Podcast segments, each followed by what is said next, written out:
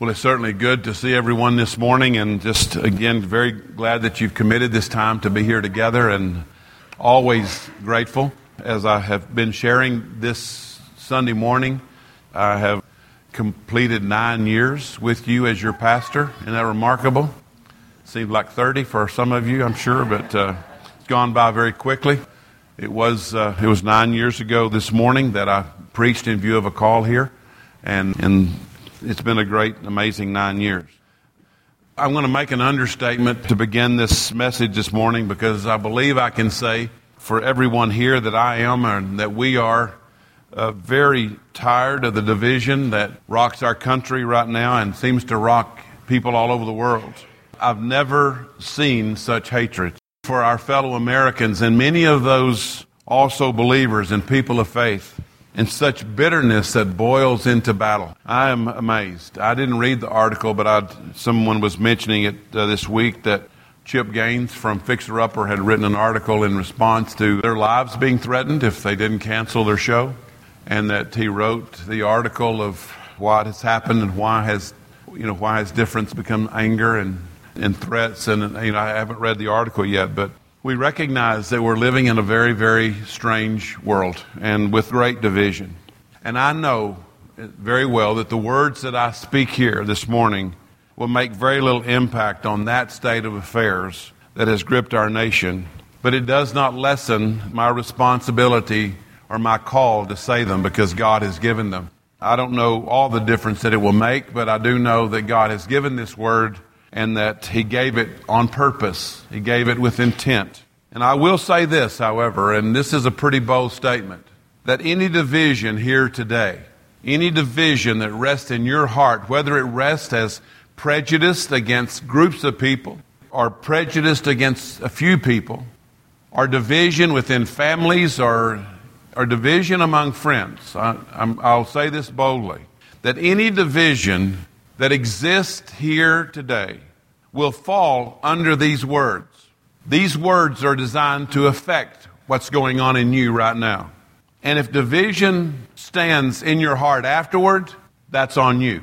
Because God has created this moment to deal with this division right here, right now. He has given us this moment with great weight and authority in these words so that you and I will not have to leave here with that same prejudice, that same bias, that same bitterness, that same anger that we had when we came in. If you choose to leave with it, it's on you, not on him anymore. He's going to tell you the truth this morning. I'm going to do my best to stay out of the way and let him speak because I have no particular words to share with you outside of what he has given me. I want you to go with me to Luke chapter 10. That's where we're going to begin this morning a very, very familiar story. I want us to recognize this morning that the vision not only has this benign reality, but it has a very aggressive work to it, much like cancer. It's not going to sit here benign, it's going to grow. And it's going to become active. And it's going to become aggressive. No matter what we say, it's going to change. And we need to understand the magnitude of what happens when it goes unaddressed. Luke chapter 10, again, verse 1 very familiar story. And behold, a certain lawyer stood up and tempted him, saying, Master, what shall I do to inherit eternal life? And he said unto him, What is written in the law? How readest thou? And he answering said, Thou shalt love the Lord thy God with all thy heart, and with all thy soul, and with all thy strength, and with all thy mind, and thy neighbor as thyself. And he said unto him, Thou hast answered right. This do, and thou shalt live. But he, willing to justify himself, said unto Jesus, and who is my neighbor? And Jesus answering said, A certain man went down from Jerusalem to Jericho and fell among thieves, which stripped him of his raiment, wounded him, and departed, leaving him half dead. And by chance there came down a certain priest that way, and when he saw him, he passed by on the other side. And likewise a Levite, when he was at the place, came and looked on him, and passed by on the other side. But a certain Samaritan, as he journeyed, came where he was, and when he saw him, he had compassion on him, and went to him and bound up his wounds, pouring in oil and wine, and set him on his own beast, and brought him to an inn, and took care of him.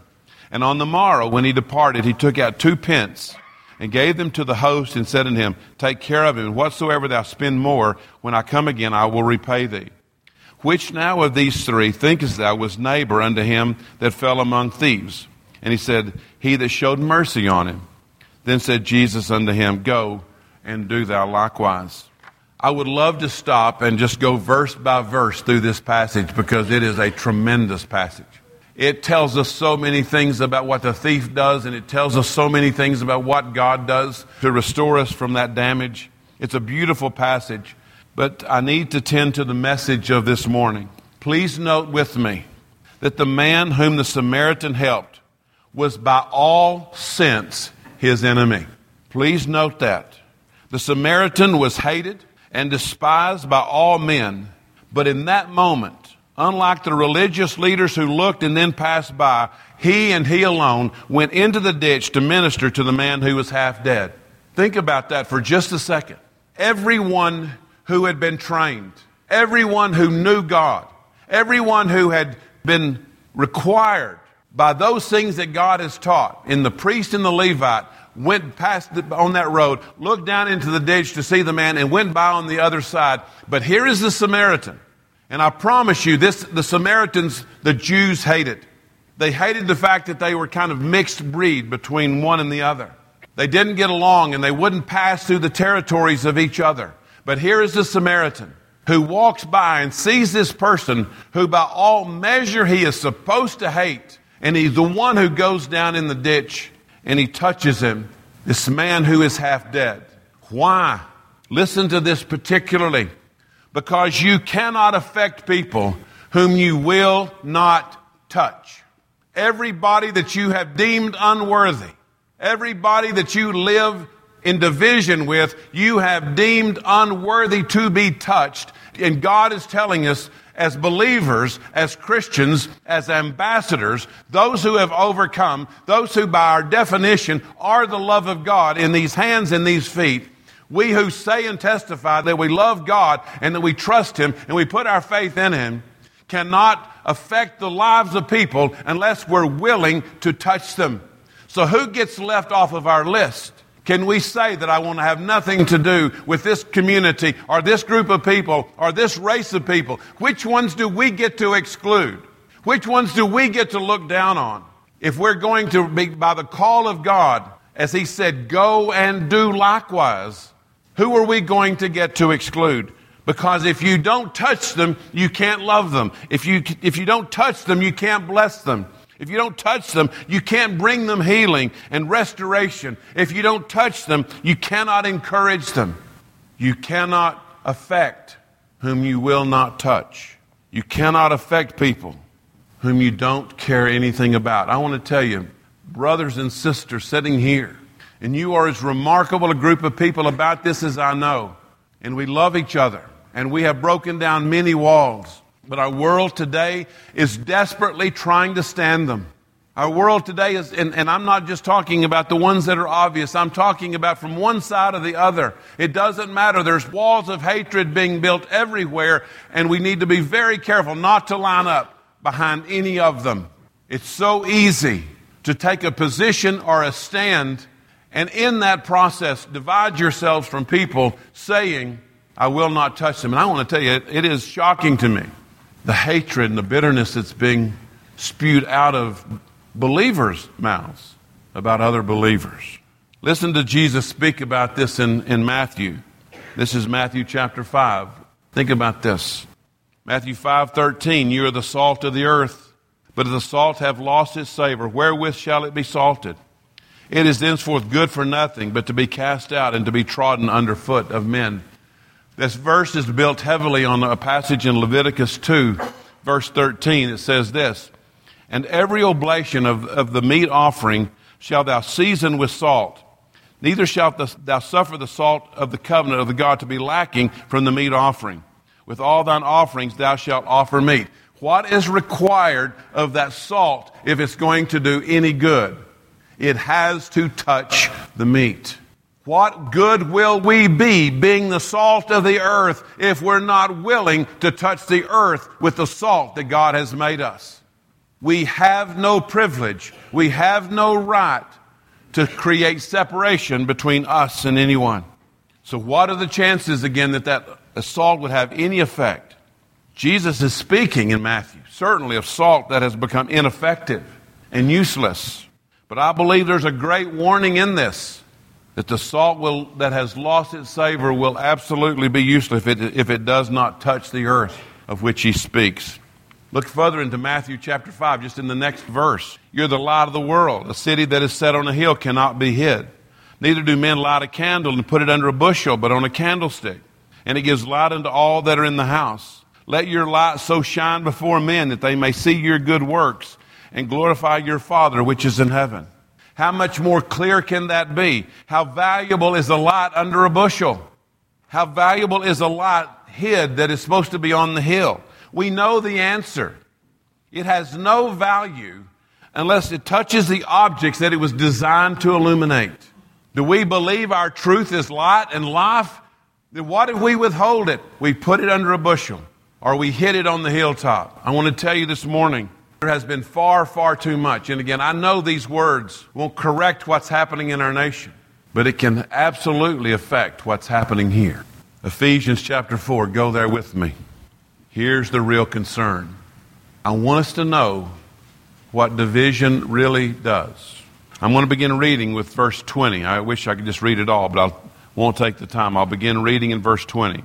Paul says, But you have not so learned Christ if so be that you have heard him and have been taught by him as the truth is in Jesus, that you put off concerning the former conversation the, the old man, which is corrupt according to the deceitful lust, and be renewed in the spirit of your mind, and that you put on the new man, which after God is created in righteousness and true holiness. Wherefore, putting away lying, speak every man truth with his neighbor for we are members one of another.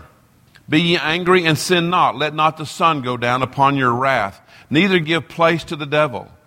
Let him that stole steal no more, but rather let him labor, working with his hands the thing which is good, that he may have to give to him that needs.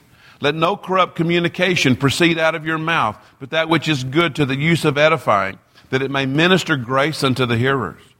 And grieve not the Holy Spirit of God, whereby we are sealed unto the day of redemption. Let all bitterness and wrath and anger and clamor and evil speaking be put away from you with all malice. And be ye kind one to another, tender hearted, forgiving one another, even as God for Christ's sake has forgiven you.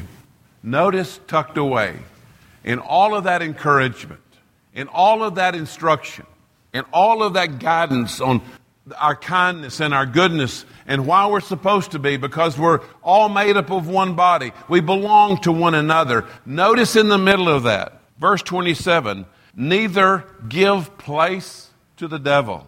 Place in Greek is topos and it means a place or any portion of something that is already attached to something else. What's Paul trying to say? Every area we abandon Every time brokenness causes us to walk away from somebody, and that division now creates a gap or it creates a place, a space, guess who gets to have it? The devil does. I want to guarantee you that's true. Because what happens a few minutes, in a few days, in a few hours, in a few weeks, in a few years, when that division occurs, what begins to fill the space? Bitterness, anger, and it grows because who is living in the space that we just gave him because we created by our division, we created by our prejudice, we created because we're refusing to go touch someone, heal with someone, restore something with someone, and let the division stand. We are creating territory, and I want to tell you, the Bible warns us, neither give place to the enemy. All of us know it's true. Every one of us have watched it happen when the division and the wedge begins. It's not like something just peaceful and nice grows in the middle. We know what grows. And I want to tell you, as believers, we should know that we have been equipped. We have been made ready, that we don't have to give ground. Read Ephesians 4 when you get a chance again. If, if you're a believer, sit with it, read it again. Find yourself in it. Let it speak to you and see if you can justify your anger. See if you can justify your bitterness.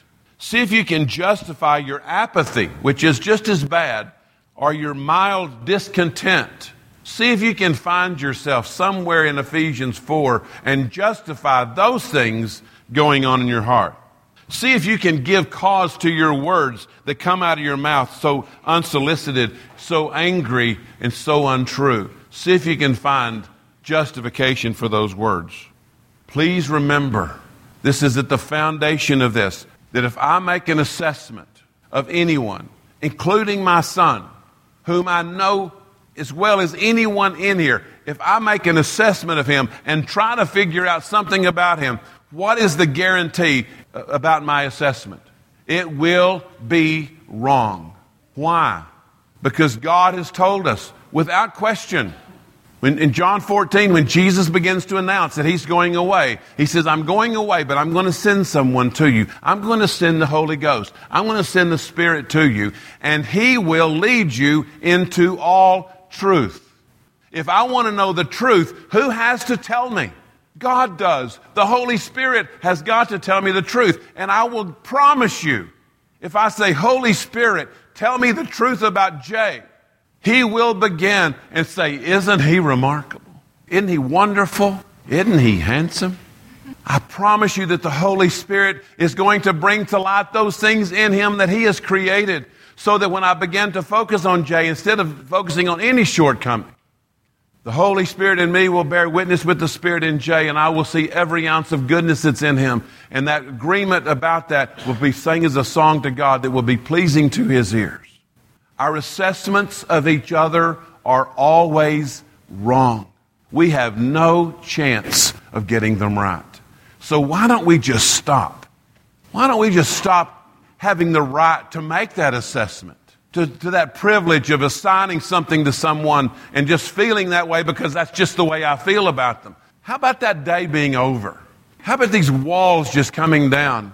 About the people and the groups and the behaviors that we despise and that we don't like. How about just letting it go and saying, God, if I feel like we're just this way, especially about this body, I don't meet anybody that I won't talk to. I don't care what background, I don't care what their behaviors, I, I don't care because I have no right to make an assessment about them. But I want to tell you, it is so hard when they're flying in your face and you're feeling beat up. I'll tell you, God has prepared us for this moment. If the light is going to shine out of the darkness, it's going to have to form in our hearts first. I would like to just challenge you. This is where this has to end. I would just like to challenge you to go back and read Ephesians 4 and see if you can find yourself. See if you can find your anger justify your words. The bitterness that you feel toward anyone. I'm not talking about someone around the world. I'm not talking about somebody in another state, in another country. Start right here. Am I holding bitterness toward anyone, toward a neighbor or a friend, to a family member? This is the day. It should be over.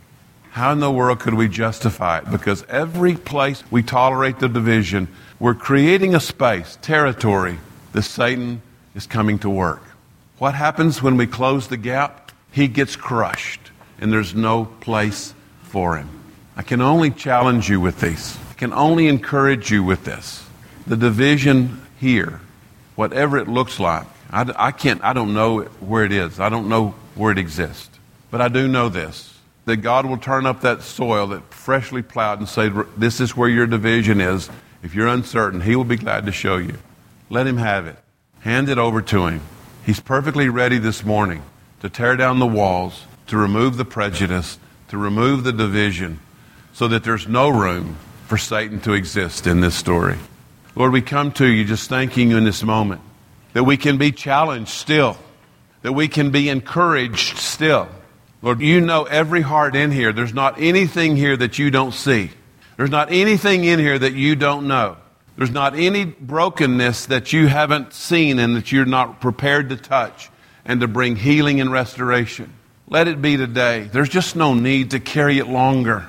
We watched this Samaritan go down in the ditch to touch someone, to anoint someone, to pick him up and carry him because he could not move by himself. Paid a price for this man whom he should have hated, and certainly the man who would have hated him. Lord, how many of these moments are there within our lives And I pray, Lord, that today this, this, this is the day that it would change. We would become the Samaritan, the church of this century, the church that's willing to go into the ditch because we cannot affect whom we will not touch. Let our hearts be open. Let our minds be ready. Let our hands be willing to just reach out and touch whom no one will touch. Let this church be known within this community and within this area. We don't know how big a change can be affected, but we do know, Lord, that a seed planted here can produce great fruit. Let it begin here. If nowhere else, let it begin here. And let our hearts so put on display the love of God. That which we heard about by, from Graham Cooke earlier. Let the love of God that we can now freely receive just pour out of us as a cup overflowing and give Satan no ground. Give him no territory. There's a high price to pay for division. There's a high price to pay for our prejudice.